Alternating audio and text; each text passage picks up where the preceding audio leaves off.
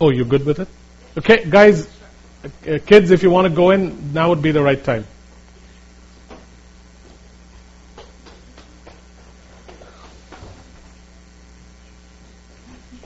What's her name? Kayla.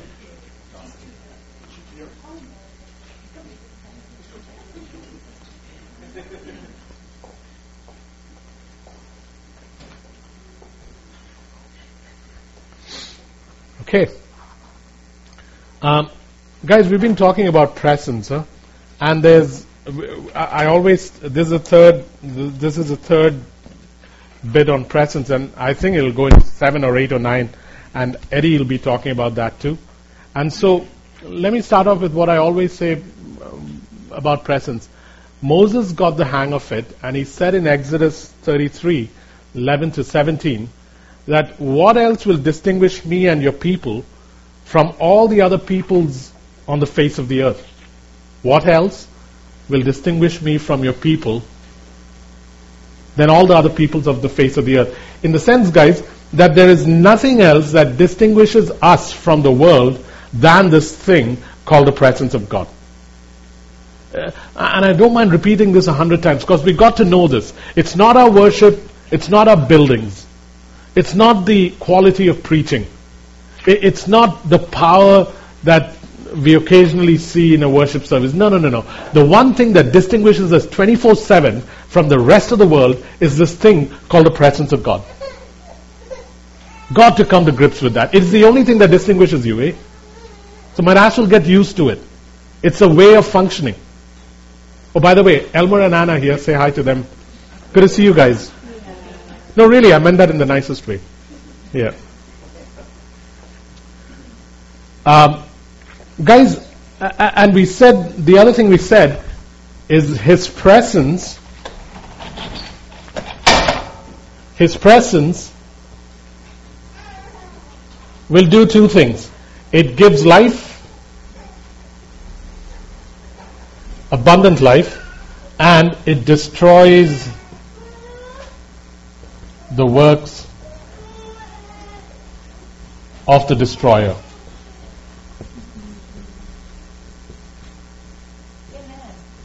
Thank you. So, one, the only thing that distinguishes us from the rest of the world is that God has now chosen to dwell not in our midst but in us. That's what distinguishes us from the rest of the world. Never been a species like this in whom God lives. Never been a species like this. 6,000 years of human history or more than that, depending on whether you're old earth or new earth. The point is, there is no other species that has God living in them. This is what keeps us, makes us different from the rest of the world. And if His presence is in us, then His presence does two things. It gives abundant life and it destroys the work of the destroyer. And so today, today what we want to do is we want to look at four core factors that are central to understanding and practicing the presence of God. Four core factors that are central to understanding and practicing the presence of God. So let's look at it. Turn to Psalm 105. Psalm 105.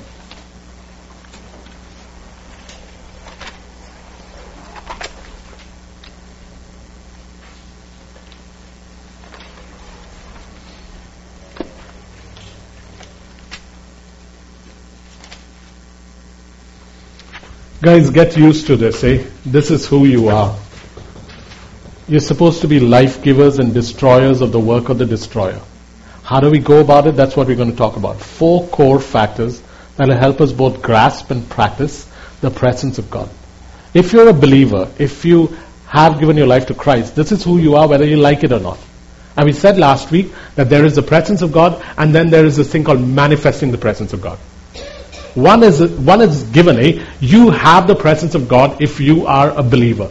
Not, not a junior Holy Spirit, not a junior God, but all of God. So that is established. But there's a gap between having the presence of God in me and manifesting His presence. And so what we're trying to do is come up, and not come up, examine four core factors central to understanding and practicing His presence. Go to Psalm 105, 37 onwards. Psalm 105:37. I'm reading. from the uh, ESV. Then he brought out Israel with silver and gold. And there was, look at this, huh? just look at this 600,000 or a million people. Then he brought out Israel with silver and gold, and there was none among them, none among his tribes who stumbled. Another way of saying it is, there was none among them who was feeble. Now, one sick person, eh? Just imagine that. A million people and not one sick person. And God wasn't dwelling in them, He was dwelling outside them but in their midst. Not one sick person. People died because of plagues and stuff like that, but none died because of being feeble because God sustained them just by His sheer presence outside of them. And the Old Testament is supposed to be the shadow, and we, we are supposed to live in the substance. And yet there seems to be such a gap. Then he brought out Israel with silver and gold, and there was none among his tribes who stumbled. Egypt was glad when they departed, for the dread of them had fallen upon it. He spread a cloud for a covering, and fire to give light by night. They asked, and he, bought, he brought quail, and gave them bread or manna from heaven in abundance. He opened the rock, and water gushed out. It flowed through the desert like a river. For he remembered his holy promise and Abraham his servant. So he brought his people out with joy, his chosen ones with singing, and he gave them the lands of the nations. They took possession of the fruit of the people's toil, that they might keep his statutes and observe the laws. Praise the Lord. Uh, look at Deuteronomy 29. Deuteronomy 29.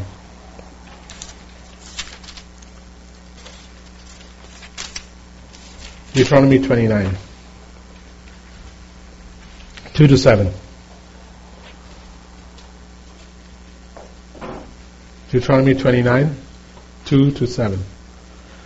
And Moses summoned all Israel and said to them, You have seen all that the Lord did for you before your eyes in the land of Egypt, to Pharaoh and to all his servants and to all his land, the great trials that your eyes saw, the signs and those great wonders. But to this day, the Lord has not given you a heart to understand, or eyes to see, or ears to hear. I've led you for 40 years in the wilderness. Your clothes have not worn out on you. Your sandals have not worn off your feet. You have not eaten bread, and you've not drunk wine or strong drink, strong drink, that you may know that I am the Lord your God. And you, when you came to this place, Sihon, the king of Heshbon, and Og, the king of Bashan, came out against us to battle, but we defeated them. We took their land and gave it for an inheritance to the Reubenites, the Gadites, the half tribe of the Manassites. Therefore, keep the words of this covenant and do them, that you may prosper in all that you do. Guys, why are we reading this? Just to understand that his presence in the Old Testament was made known to both Israel and to the nations around by the cloud and the fire, by the supply of bread, water out of a rock, by safety from snakes and scorpions, by the defeat of heathen armies, clothes and shoes, shoes that did not wear out, feet that did not swell. You know, I forgot that earlier this year, one of the things we had said is that this year is a year where we'll try to examine this whole idea of no decay. And I've forgotten that. And Joan was um, talking about how houses around her were being, uh, the windows were being redone. And one of the prayers she was praying was, Father, you had said to us that this is a year of no decay. And I pray that the windows be sound. And they checked windows on her right, on her left, and the one place where there was no decay was her windows. And it reminded me again that this was the year when we had talked about how we'll examine this whole idea of no decay. How do we get to a place of no decay? By beginning to both grasp and practice this thing called the presence of God because He is a life giver. Life giver. She might need help.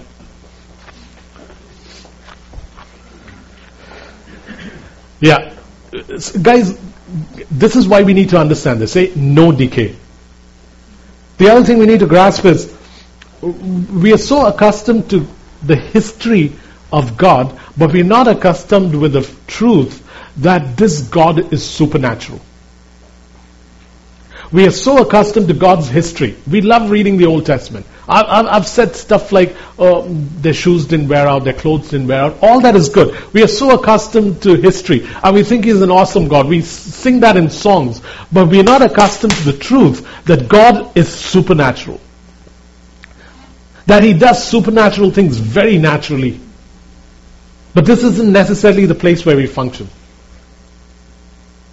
What happens when your windows are not uh, sound? You call the guy who fixes the window. What happens when you're running out of money? You find ways to fix it. What happens when someone is lying outside the church and because um, uh, he's uh, had some kind of an attack? You begin to call 911. Nothing wrong with it. Thank God we call 911. But, but may the first reaction that comes from you not be natural. Because it somehow doesn't align with a supernatural God. The first reaction of Jesus was always, I serve a supernatural Father. This is why God was kind of cheesed off with King Hezekiah or Asa. King Asa, he says, when you got sick, you, resorted to the physicians first. And yet he's the one who suggested uh, that he was a great physician. Paul uh, suggested remedies for Timothy. I'll drive you to the, doctor if I need to, but un- please remember that the first resort is always God. Guys, we are trying to become a people. We're, we're not trying to be healthy, wealthy, and wise. Th- that's not the gospel, eh? But we are trying to become a people here. God, what is God looking for? What has He been looking for from the beginning of the earth? Adam, He was looking for a people who would dominate the rest of the earth. Where did he place Adam first? He placed him in a garden in Eden and said, from here on, I want to go, I want you to go and multiply, go forth and multiply, multiply and dominate the earth. What did he do with Jacob? 12 of them, then 70 of them, then a whole nation. He's looking for a people. A people, and let it start here, man. Let Acts 29 be a people who understand that God is supernatural. So the first response to anything is, Oh God, you are supernatural. What can I first get off you that is supernatural before I resort to natural means? Want to live like this, man, don't you? That's when they see a supernatural God. Otherwise, they see a people who, uh, I, I believe Billy Graham said this. 95% of all activities in a church would go on tomorrow if the Holy Spirit left. 95% of all activities in a church would still go on without, without, without you even noticing anything missing if the Holy Spirit left yesterday. We think the Holy Spirit hasn't left because um, the Antichrist shouldn't come in. No, no, no, no. He hasn't left because we haven't gotten it straight yet. So the same question needs to be asked of us. Okay, Jacob, tomorrow if the Holy Spirit left, how much of your life would be affected? Thank God, man, that it won't be 90, uh, I mean, there'll, there'll be huge chunks of my life that'll be severely crippled if the Spirit of God left yesterday. But we don't want a Jacob or a Fred or a Chris. Doesn't count for nothing. The days of superstars are over. We want a people, man. We want a people who begin to engage in this. That's what we're looking for. So begin to think like that. Huh? And remember what we said in the beginning of the year no decay. Begin to work towards it. See, guys, in the Old Testament, his presence was always hidden in the cloud. I mean, if you read, um, let's go to Exodus 24:17.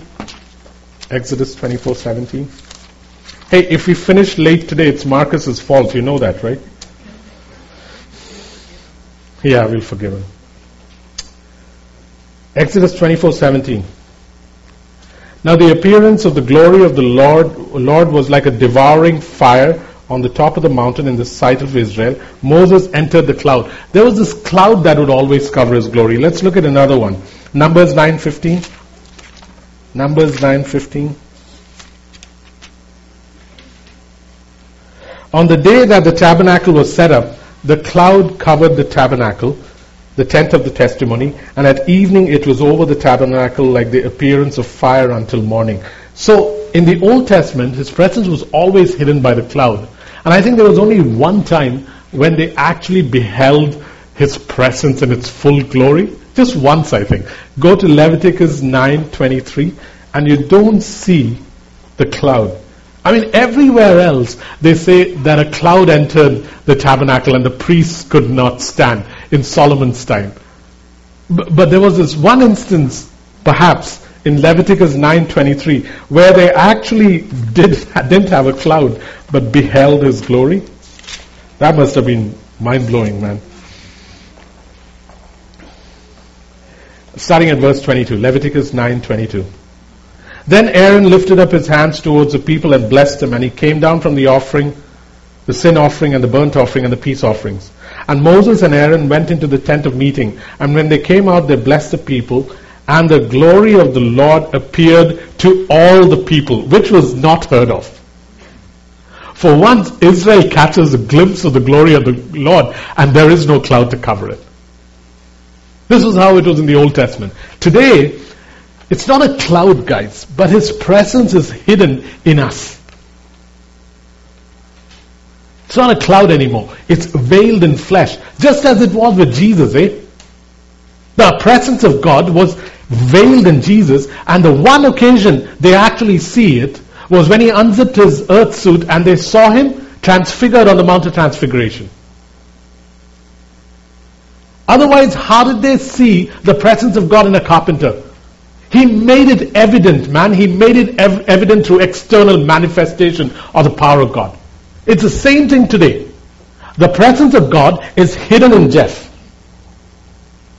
He can't unzip his earth suit and stand on um, um, Grouse Mountain and show anybody anything, because that's not who he is. So what does Jeff have to do? Now Jeff has to begin to manifest the evidence of the presence of God through things that he does that makes Jesus evident. This is what a people are being called to do. Would it also include the fruit of the Spirit? We'll come there when we go to the next one. Guys, external manifestation is what makes evident his glory. And what's his glory? Splendor, power, weight, magnificence, gladness, strength. Everything coupled into this one word called kabod. And who contains it now? Jacob. Two things that this does say when we begin to manifest the presence of God which is in us, two things happen. One, people realize that there's a new kingdom in town. The manifestation of the presence is evidence of the kingdom. How will they know there's an invisible kingdom here?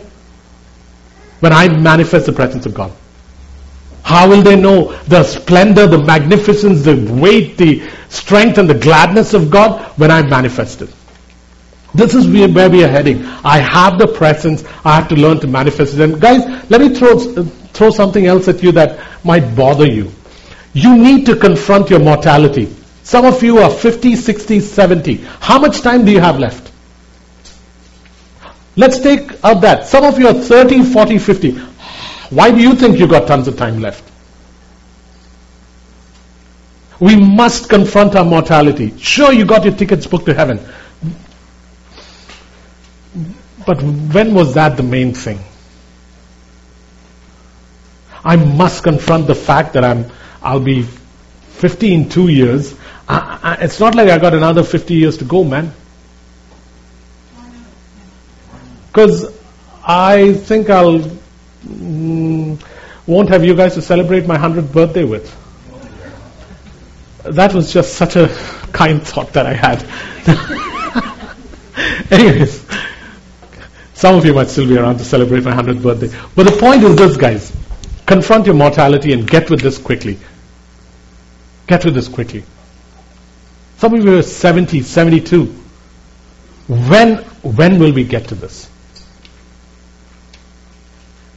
Don't you want to leave the earth having manifested the presence of God with the people?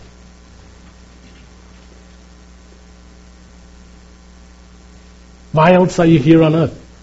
Two reasons, man. To reveal the Father and to reveal the Father's business. What other reason do you have on earth?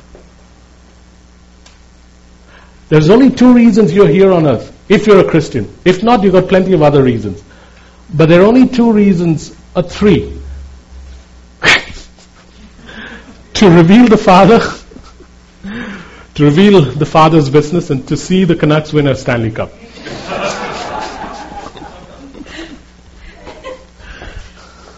They played well last night, man. They're playing Calgary tonight. Here's the point, guys. Your only reason to be here on earth is to reveal the Father and to reveal the Father's business. You have no other purpose here on earth.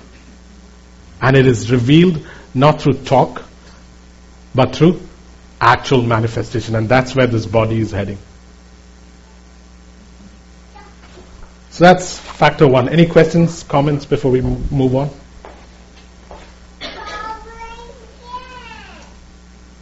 Any questions other than that one? Any questions, guys?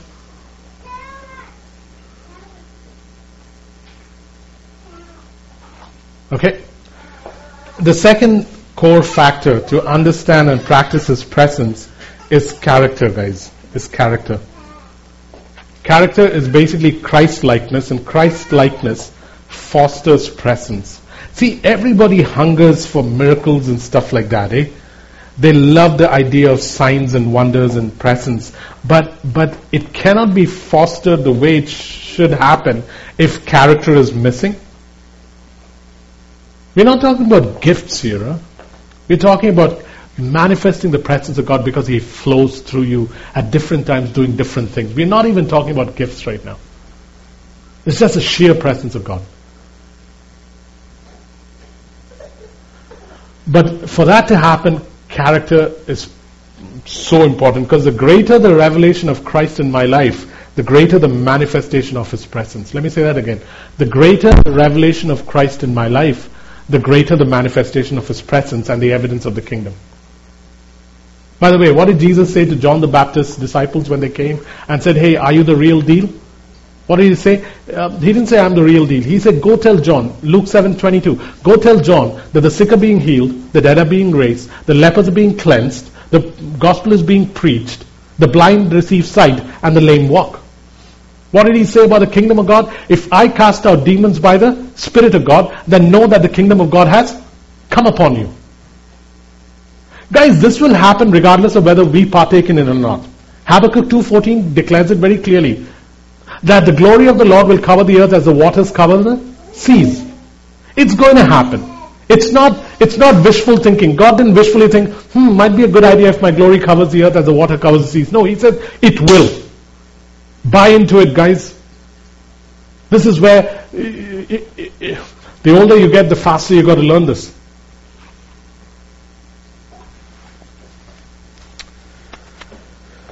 How do we then nurture Christ likeness um, so that we become people who manifest the presence of God? Uh, uh, uh here are three or four different ways we can um, do that, guys. One, I love what First Chronicles 16:27 says. David says this, and I'm quoting it out of the New King, uh, out of the King James. First Chronicles 16:27 says, "O God, in your presence are uh, honor and splendor, and strength and gladness are in your place. So let me uh, say that again. Honor and splendor are in your presence, and strength and gladness are in your place. One of the ways you nurture presence before you can manifest presence, guys, how about indulging in the presence of God yourself? Hey, you know what I do on Sunday mornings? I don't prepare or pray for the service or anything of that sort. All that has to be hap- uh, happening on Saturday and stuff like that. I just print out my notes on Sunday morning. But the only thing I do on Sunday mornings is um, get up and indulge in Him, man. Because I know that in His presence are honor and splendor, and in His place are strength and gladness. And if I can walk aware of his presence. Remember, the word for presence is panyim in Hebrew. And strangely enough, we talked about this two weeks ago, that panyim is the same word that we use for presence and for face. So when God says, my presence will go with you, my face will shine upon you, the word used is the same. The word for presence is panyim, the word for face is panyim. How do I manifest His presence if I haven't engaged His presence? And don't think this is just a Sunday thing, eh? but it's vital on Sundays because there is nothing I can give you other than a bunch of notes if I haven't indulged in His presence. So most of the things that happen during the service are not stuff that I'm flying by the seat of my pants. It's stuff that happens during your time of engaging. Guys, this is how you need to go to work, eh? This is how Jesus went to work. Don't think Jesus started going up the mountain at 30, thir- when he was 30. Because now he had a public ministry. As a carpenter, I'd suggest to you that he had already cultivated the habit.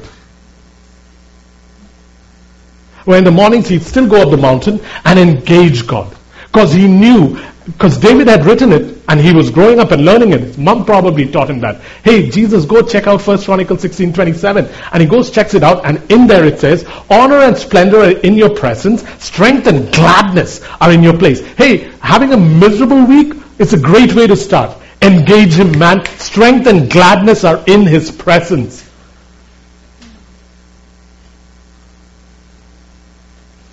Yeah, but if you're having a miserable week, you're not too prone to going, God, thank you for life, I'm so happy. So why did why did Marcus go to the hospital?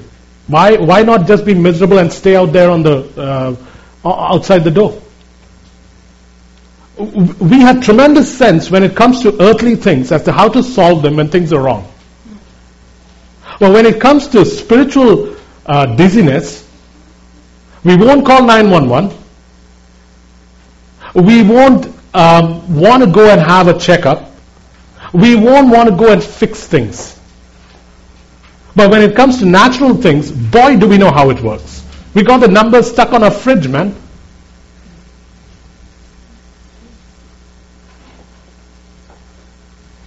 I got to be able to engage God on a, uh, here, Father, I come to indulge you. So does it mean waking up early? Yeah. Do I like it? Mm, Usually not. I'm talking about a Sunday. Every other day I can wake up whenever I want. Because that's what pastors do, in case you didn't know. So the first thing is, guys, and, and, and think of this: eh? when is David? When is David saying these words in First Chronicles 16:27? Guys, he's just brought the ark, and he's placing the ark under the tent in Zion, and David is singing. Now, the ark was the presence of God in those days. So he should have said, Great, I brought the ark, I put it in Zion, good enough. That's not what he does. He's placing the ark there and he's singing, Hey Father, even as I place the ark here, I know that in your presence is strength and gladness. In your place is honor and splendor. What a place to start, man. I so invite you to do that. There'll be days when you miss it. So what? Get up the next day. Or do it in the evening. Maybe you're a night person. You got nothing you want to ask God. You just want to indulge Him. Let me go back to what I was saying. Guys, God is looking for a people. He's looking for a body. He's not looking for elbows and noses and stuff like that to work things out for Him. You cannot be the church sitting at home. You cannot be the church. That is not the biblical definition of the church. We've already talked about that a million times. We've talked about that. Your significance comes from what you're a part of. Paul used to travel with three, four, five people, but he never used to say, I'm having church. He traveled with five, sometimes eight people when you read some of the accounts in Acts. He was traveling with eight people, and at the end of the day, he would say, And when we came to this town, we went to the church, as in the place where the body meets. Just remember that. Coming back to character. The second thing we can do, guys, um, guys, it is easy to live out of the sovereignty of God, eh? It is easy to live out of the sovereignty of God, but it's hard to live out of knowing the voice and the nature of God. I would, I would recommend that if you want the presence of God to be manifest through you, stop living in the sovereignty of God. And I'll explain what that means. It is easy to live saying, oh, whatever God does, I'm fine with it. Que sera, sera, whatever will be, will be. If God does this, great. If God doesn't do this, great. If I make a mistake, great. He'll be loving and he'll correct me. And if I get it right, great. Great. Praise the Lord. Uh, Try that with your wife, man. Try that with your wife after 10 years of marriage or even 2 years of marriage. Try that, Matt. Two years from now, if you don't know her favorite color, her favorite chocolate, her favorite restaurant, her favorite shoes, her favorite um, um, handbag, it'll be a miserable anniversary. It's, but no pressure. Just go for some high funded name like Prada, Gucci, and all this stuff. It always works. Yeah. Yeah. And then go get a second job. guys, the point is this, guys. We prefer living out of the sovereignty of God. If you want to manifest His presence, you cannot live out of the sovereignty of God. I would suggest to you don't even learn from people who live out of the sovereignty of God. Live out of, uh, uh follow people who know His voice and nature. Who know His voice and nature. Those are the ones you will learn from. Because anybody can do the que sera sera thingy. If you want to manifest the presence of God, you have to know His voice and nature. Walk out and walk in the knowledge of Him, not in His sovereignty. This whole thing about His ways are higher than mine, His thoughts are higher than mine. Great. That was in the Old Testament, and those guys found it difficult. Some of them got it even in the Old Testament. But what does Romans say? We now have the mind of Christ. His sheep hear his voice. Begin to practice it. Thirdly, if you want to manifest the presence, practice long obedience in the same direction. Practice long obedience in the same direction when you are hard pressed, as in squeezed. When you are perplexed, as in at a loss in terms of what you should do when you are uh, thrown down, as in struck down, when you are uh, being attacked spiritually, long obedience in the same direction. Paul talks about this in 2 Corinthians 4 7 onwards, where he says, You know, uh, there are times when I'm at a loss. I don't know what to do. There are times when I've been spiritually terrorized by uh, enemies. There are times when I'm surrounded and there's tremendous pressure on me. But through this all, even when I'm hunted by my enemies, the one thing I know is, sure, things are difficult, but that is when the life of Christ in me is revealed more than ever. Long obedience in the same direction.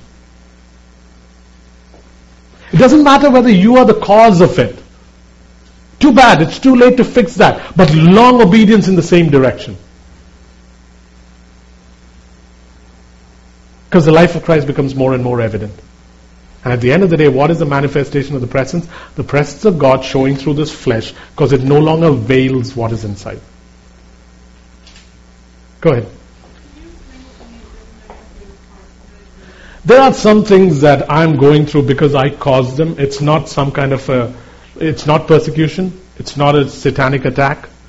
It's nothing of that sort. I made the mistake and I'm paying the consequences. But even in the consequences, now to stand and say, okay, I messed up, but I'll continue in long obedience in the same direction. And in the process, Christ in me will be revealed to people. And the more my character is formed, the more the presence of God flows without problems.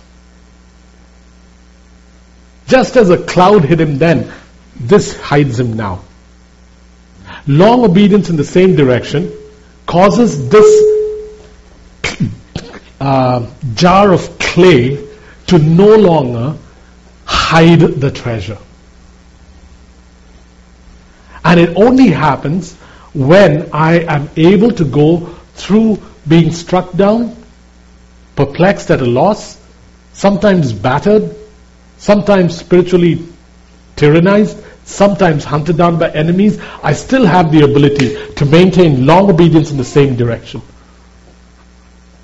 It reveals Christ. 2 Corinthians 4 7 onwards talks about this. Tell me one guy in the Hebrews chapter 11 thingy who didn't go through it. Anyone in Hebrews chapter 11 who didn't go through it.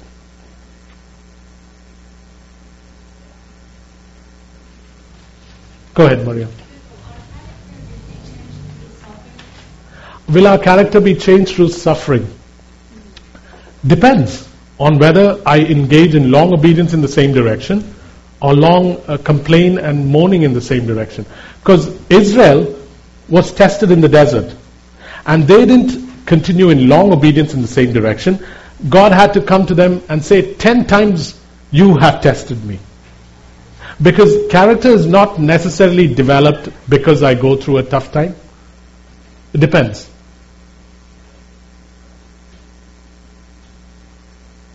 Any other questions?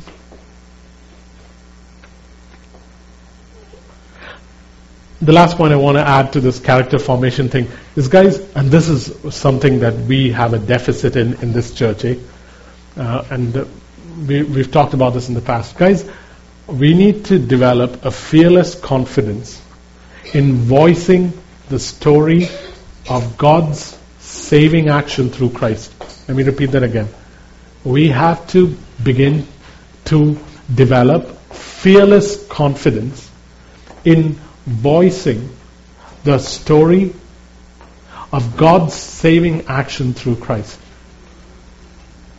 We have to develop a fearless confidence in voicing the story of God's saving action in and through Christ.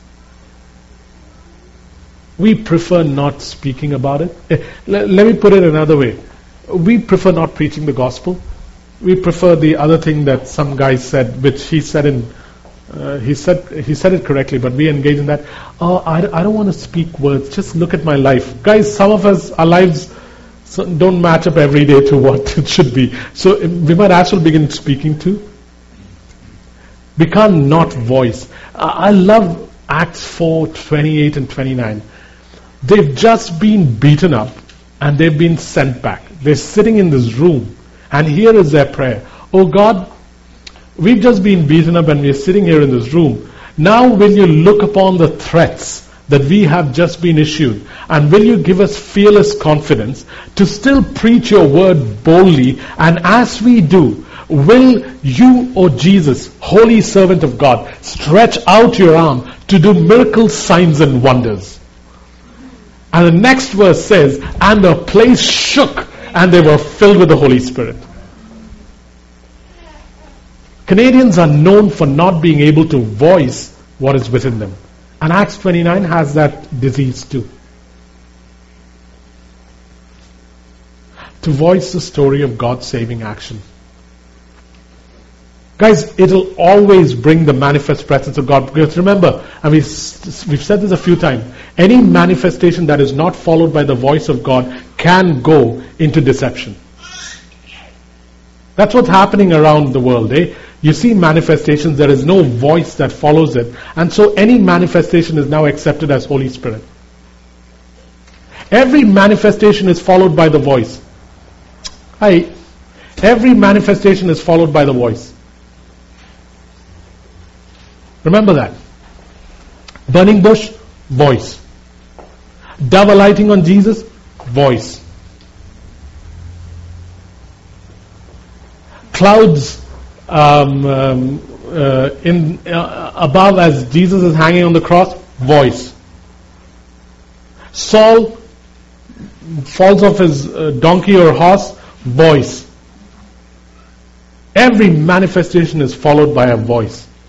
And therefore, it's vital that we voice the story of God's saving action through Christ if you want to see His presence now begin to break forth in signs, miracles, and wonders. Why? Because He validates the voice. He validates the story of Christ. Mark 16. Last few verses. And Jesus endorsed what they said and worked with them. I love that, worked with them. That's perhaps Mark's way of writing it. Any questions before we go on? Go ahead, Maria. How can I? Um, the best way to do it is the example I always give. If you uh, and Jeff come to my house, you'll see that it's on the 12th floor, right opposite the airport. And for uh, f- about 400 days, I would sit with um, a book on airplanes, with binoculars, with a receiver that would listen to planes flying in, uh, the tra- uh, traffic control and the cockpit, And um, some of you from the church bought me a windsock for my birthday, and I put that on my balcony so I know which way the wind is blowing. And I would I spent about 400 days watching these planes. Today, I can tell you this, what plane it is just by listening to the engines. I don't need to see the plane. And if the plane is on time, I can even tell you the time without looking at the plane. Why? Because I practiced getting used to the sound of the engine. So how do we hear God? Two ways. One, begin to know His nature. Two, begin to practice asking and listening. Asking and listening. How long will it take? 400 days? And then when you get there, you'll realize that, okay, another 400 days. But you get to a point where you cannot not hear him. And secondly, you get to a point where you get to his, know his nature so well that you know when it's not him. When there's a harsh word put in, when there's something destructive in what you hear, when there's something that's slightly crooked, you know, this isn't my father. This isn't how my father speaks to me. So much so, Miriam, that God deals with each child differently. So the way he deals with Matt will be different from the way he deals with Rachel. Because he knows Matt's heart and he knows Rachel's heart. And he knows how each one needs to be spoken to, just as you spoke differently to your two boys.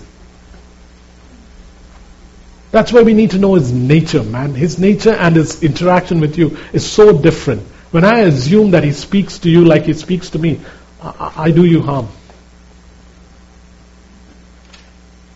So when I share stories of how he speaks, that may not ever be the way he indulges you, because you're a completely different package that he created.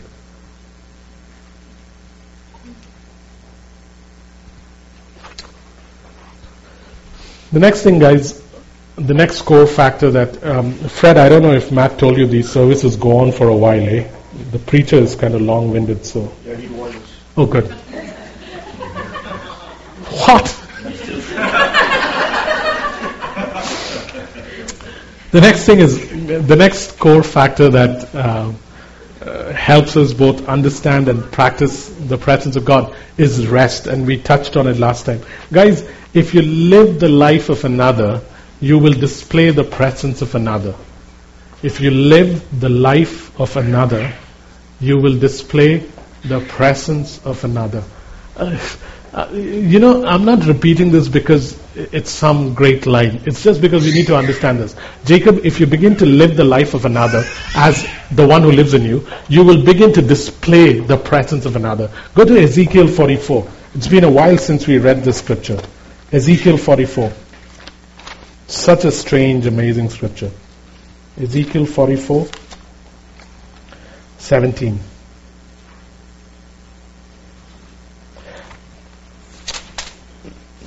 Wayne, if you can come up with one of those acronyms or whatever you call that thing to remember this, that'll be cool.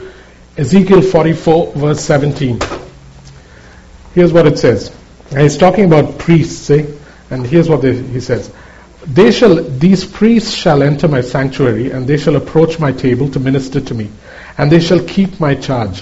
When they enter the gates of the inner court, they shall wear linen garments. They shall have nothing of wool on them, while they minister at the gates of the inner court and within. Hey guys, see if you can undo this echo.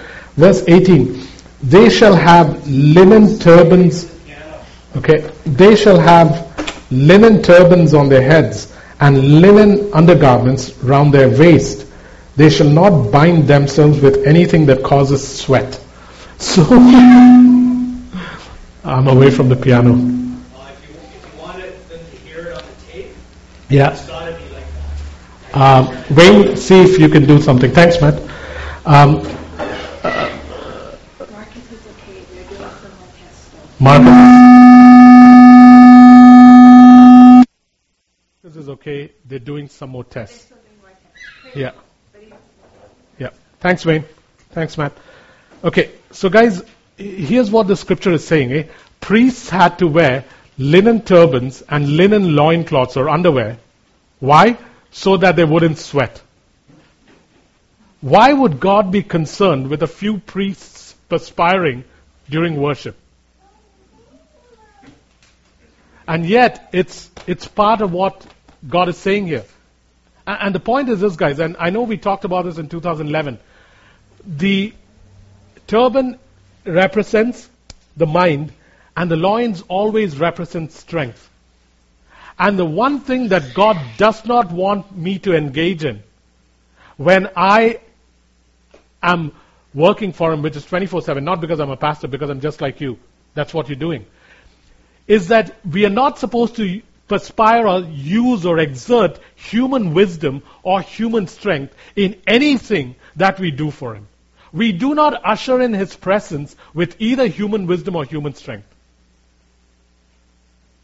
This is why they were asked to wear linen turbans and linen undergarments so that they would not perspire.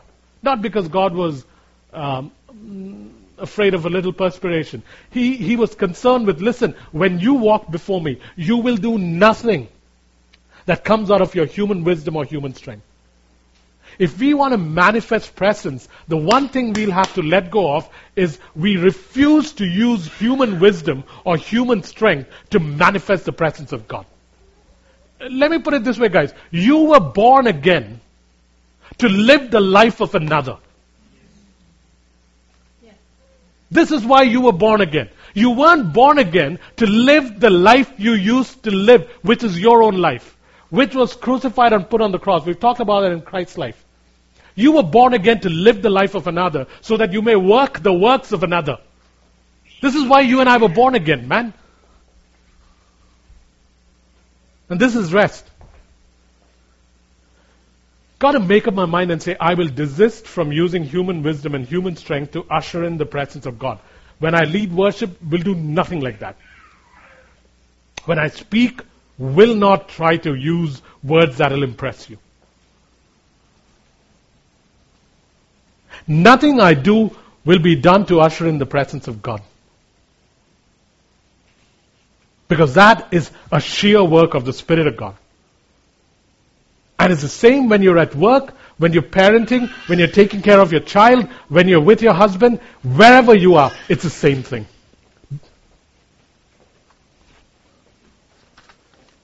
It must be a work of the Spirit. I can do nothing except obey what I hear and do. Uh, it must be a work of the Spirit. I can do nothing except hear and obey. Questions, comments?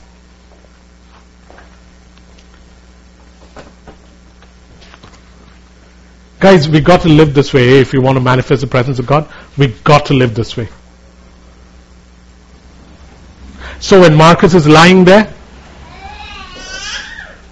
usher in the presence of God. He is life. Speak life. Undo death. Destroy the works of the destroyer. No one's going to die coming to church. Place a life I told you about that church that someone died in, right? And the 911 guys came and it took them 20 minutes to find out who it was. Didn't tell you that one? Anyways. Got to live the life of another so we can work the works of another. Qu- Question me on it, guys. Do you think it's practical? Can you do it?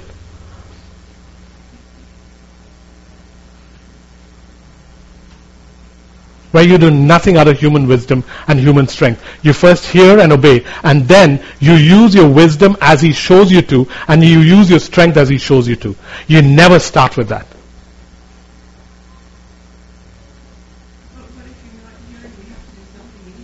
Yeah, so part of the th- whole thing is got to learn how to hear, man. Because the people who hear walk right.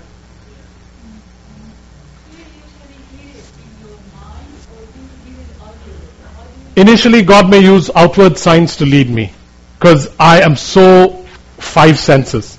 But his intent is, okay, Jacob, I show you things on uh, outside like I used to do with the Old Testament people. But you're not an Old Testament people. I want you to be a New Testament person. So now he shifts outside signs to perhaps my mind because I still filter things through my mind. And he says, Jacob, well, good, you're receiving things in your thinking. But let's take it one uh, place deeper, Jacob, like my son used to. Let me begin to speak in your spirit where you know because I live in your spirit.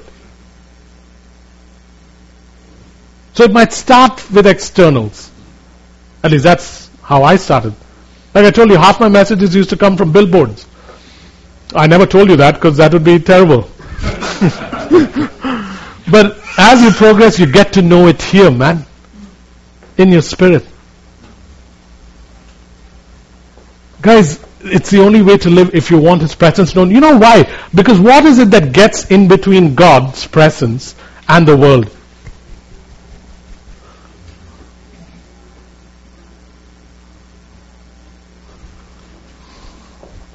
What is it that gets between God's presence and the world? My strength. I know the things I'm capable of doing. Get rid of both, and you begin to function in a way that is so God. There's another cool scripture, Deuteronomy 11, 10 to 12. Deuteronomy 11, 10 to 12. I bet you haven't read this one. Or you haven't read this for a while. Deuteronomy 11, 10 to 12.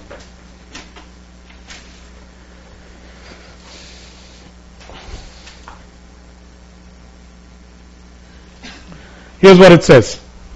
For the land that you're entering to take possession of is not like the land of Egypt, from which you've come, where you sowed your seed and irrigated it like a garden of vegetables. But the land that you're going to possess is a land of hills and valleys, which drinks water by rain from heaven, a land that the Lord your God cares for. The eyes of the Lord your God are always upon it from the beginning of the year to the end of the year. See, we are still partaking in a life that we seed, we till, we sow, we plant, we water. And God is saying, listen, I'm bringing you into a place where I watch over the land. I know how to water it. I'll tell you how to co-labor, but just do what I tell you and nothing else. What a way to live, guys. Do you see Jesus was a model? Remember, he was a carpenter for years, man, and then he did three and a half years as a pastor. Or a teacher, or whatever you want to call him. So he knew both sides of it and he lived this. He, he didn't suddenly shift at 30 years saying, I'll live a holy life now. Because then he wouldn't rise up from the dead. He'd have stayed dead. Here is a man who knew that his father tends the garden, waters it, that he's not going to be like he was in Egypt. As I'm saying this, some of us are thinking this is so impractical. It is so impractical because we've been steeped in a culture that demands of us a different lifestyle. We don't even know how to think like this, guys. Time to start doing it, huh? So what is this garden that he's placed us in? It's a garden called the kingdom, man. He's placed us in the kingdom and he's placed the kingdom in me. Order, on one hand God places me in the kingdom, on the other hand he places the kingdom in me. That is the garden he's taking care of. This gardener called God is tending a garden called the kingdom. It's invisible. People can't see it. But the day I got born again, I got planted into this kingdom, man. And then the strange thing is the king lives in me. Therefore, not only am I placed in the kingdom, the kingdom is placed in me. How does God water this garden? It's a repeat of Genesis, man. God is, remember, there is no plan B. God is always taking us back to plan A. And plan A was there was this place called Eden. In Eden there was a garden. And God took man and plonked him in the garden and said, now I'll tell you how, what to do. Just tend it as I tell you. I'm the guy who takes care of it anyways. And so how did he water the garden? Beautiful. Genesis 2 verse 6. And a mist or a spring would come forth and would water the garden. You begin to come into a place of rest and you will find a strange thing happening. You will find mists or streams or springs of God rising and flowing over you and flowing out of you, man. Because you've gotten out of the way.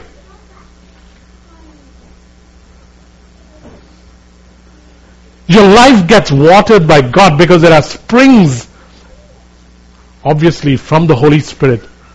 But put it in a different way, when you enter into a place of rest, not only do these springs of this mist rise and water you, it begins to flow out of you also. I like my mist times, man. I get up, uh, one of the things I look forward to is, is just to have mists, springs, streams of God flow over, over me. I'm not talking about some soaking time or some listen to some music and go into a trance time. No, no, no, no. I'm talking about springs and streams just rising because something about the Holy Spirit within you starts coming up, man, and begins to water your day, your life, your week, your trip, your month, and what you need to meet. My reaction perhaps would have been different out there if I hadn't had times of just loving the mist.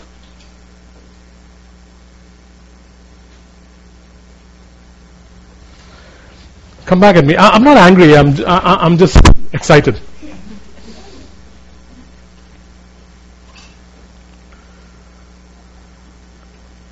So what did it look like this morning? Uh, I mean, you should try it. Just look at all that God did in Psalm 105. Father, you provide water out of a rock. And you did that in the Old Testament. Father, when is the last time you didn't slake my thirst? About you had them walk through deserts where there were scorpions and snakes? Uh, yeah, that doesn't happen on Main Street, but I, I, remember the scripture that you spoke on, spoke uh, in Mark which said that you've given me authority to trample over serpent, serpents and scorpions. Huh? The Holy Spirit is the most dangerous spirit in the world, and He lives in me, and I trample over serpents and scorpions. Great, Abba. And then at some point, oh shucks, Father, you are shade and you break into a song saying, Gosh, Lord, you are shade. When was the last time you didn't cover me?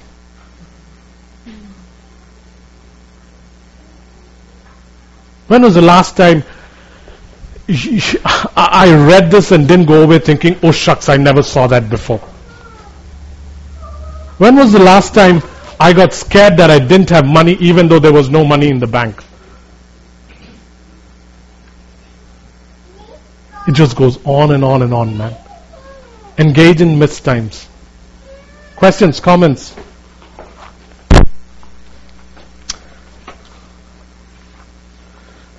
Okay, let's go to the last bit. Faith.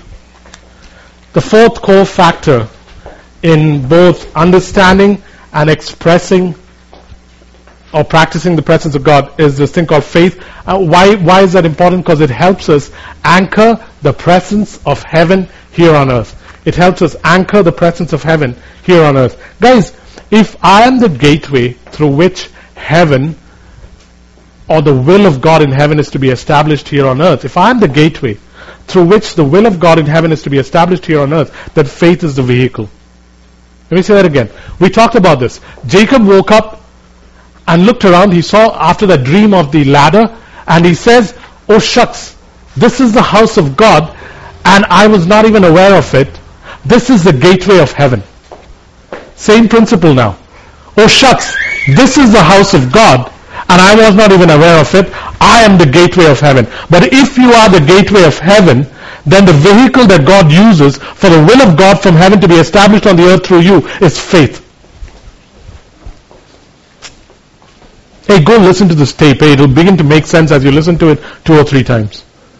I've repeated this sentence to me about maybe 14 times in the last 24 hours. That if I am the gateway of heaven and God establishes His will here on earth through me, then the vehicle He uses is faith. Remember Matthew 16, 19. Listen, Jacob. Listen, um, um, Matt. Listen, Wayne. Whatsoever I have already forbidden in heaven, you can go ahead and forbid here on earth.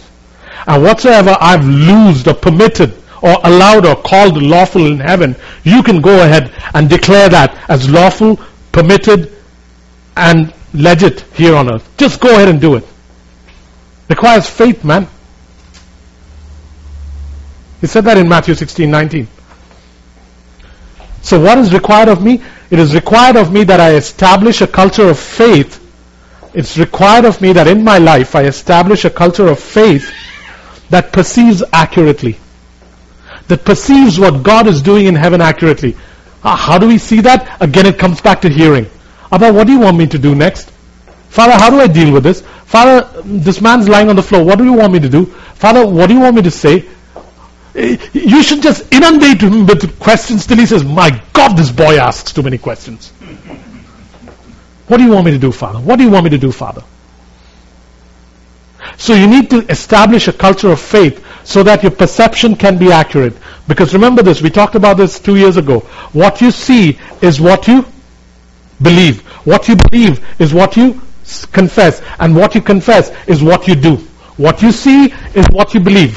What you believe is what you say. And what you say is what you do. Therefore, if my perception is not accurate, if I don't establish this way of functioning where, Father, I will see before I speak or do.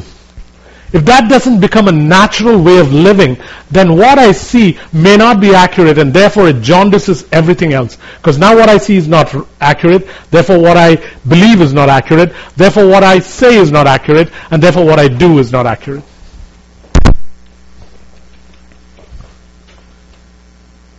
Challenge me on that, or disagree if you, uh, uh, I mean, not for the heck of it, but if you don't agree.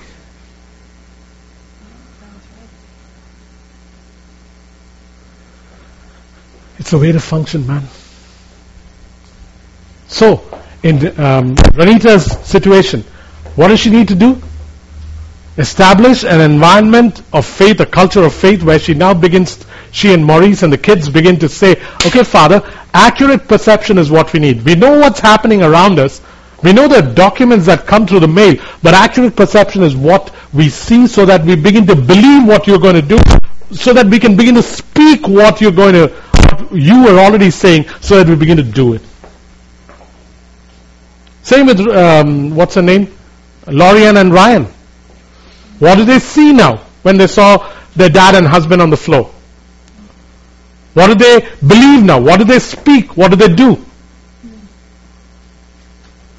This is not a name it, claim it thing. This is accurate perception. Name it, claim it was never accurate perception. It was ridiculously inaccurate. God would be showing them a horse and they would begin to see a Rolls Royce.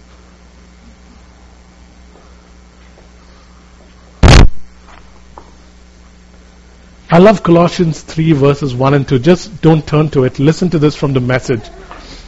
I sent this to somebody a few days ago. Listen to it. Don't, don't turn to it. It's from the message. So guys, if you're serious about living this new resurrection life with Christ, act like it. Let me say that again. If you're serious about living this new resurrection life with Christ, act like it. Pursue the things over which Christ presides. Don't shuffle along, eyes to the ground, absorbed with the things right in front of you. Look up and be alert to what is going on around Christ. That's where the action is. See things from his perspective. Let me read the last bit again. Don't shuffle along, eyes to the ground, absorbed with things right in front of you. Look up and be alert to what is going around going on around Christ. That's where the action is. See things from his perspective. To begin to learn this, man. And once perception is accurate, guys, then the next two steps, uh, next one step is pretty simple. Not really. The expression of faith is joyful obedience. Once you've seen accurately, now you have to do what you need to do now that you've seen it. But seeing is so vital, guys. Hey, if you can't encourage people into uh, faith, don't encourage them into your faithlessness. Just be quiet.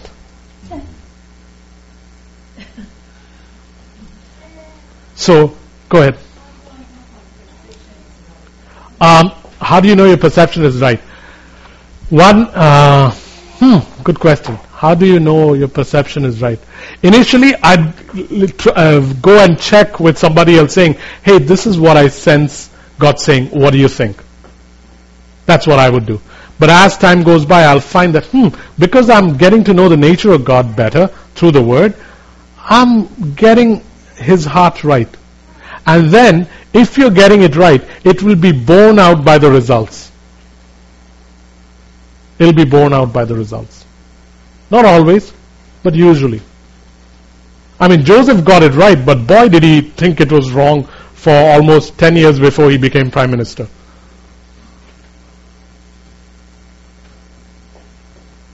Half the guys in Hebrews chapter 11 didn't see what they were believing for come to pass, eh? but that didn't mean they were wrong. So initially, I would start by going and checking. And not saying, can you validate me, but do you think I'm wrong? That's why people have, God has put people in our lives, right, who we can go and check with. Good. Important to get perception right. And if you can't encourage me with your faith, then be quiet and don't encourage me with your faithlessness. Because I am in such a sensitive place in a crisis that if you have faith to speak to me, speak it. But if you don't have faith to speak to me, don't give me platitudes and don't tell me what you read on Google. Because I can do that myself. And don't tell me what happened to your granddad and your grandmom, because that ain't helping either.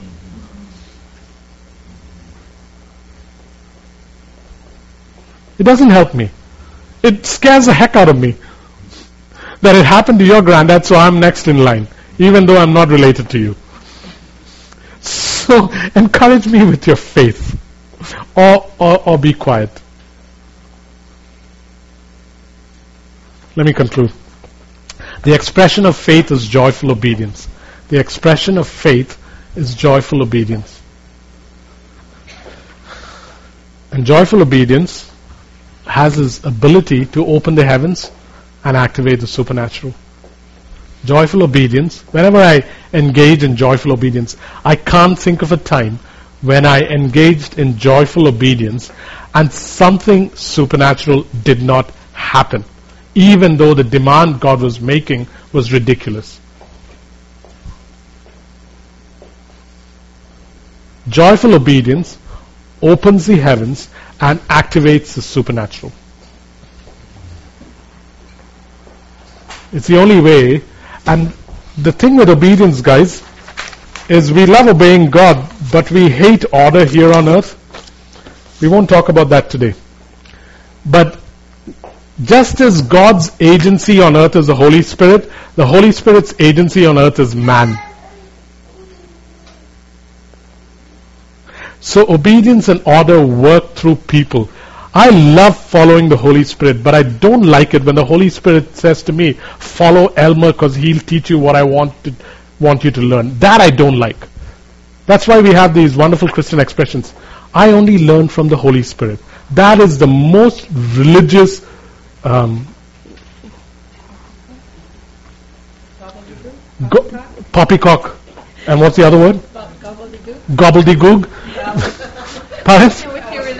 Fallacy. That that I will learn from the Holy Spirit, but um, He is my teacher. Nothing like that, man. Not true. Any questions before we? Go ahead. Yeah. Yeah.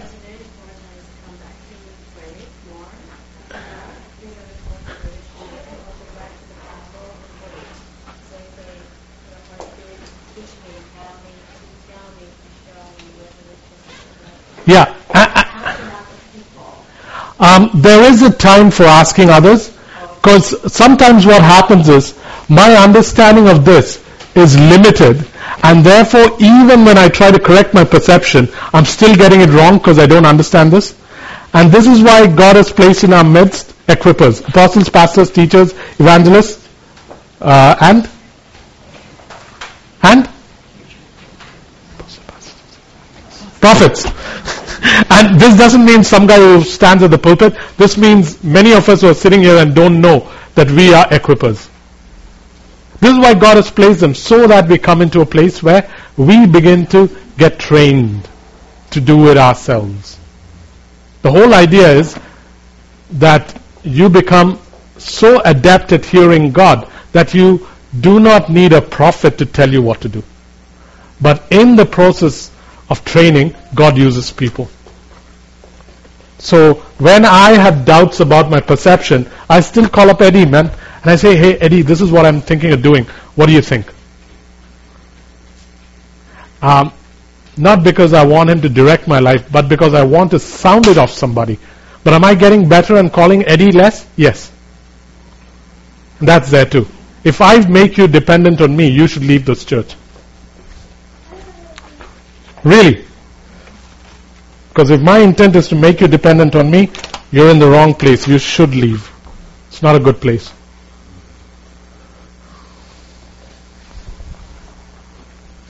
Pastors love that, eh? Questions?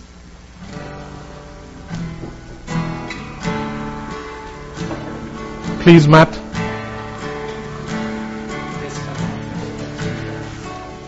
Sorry. Oh.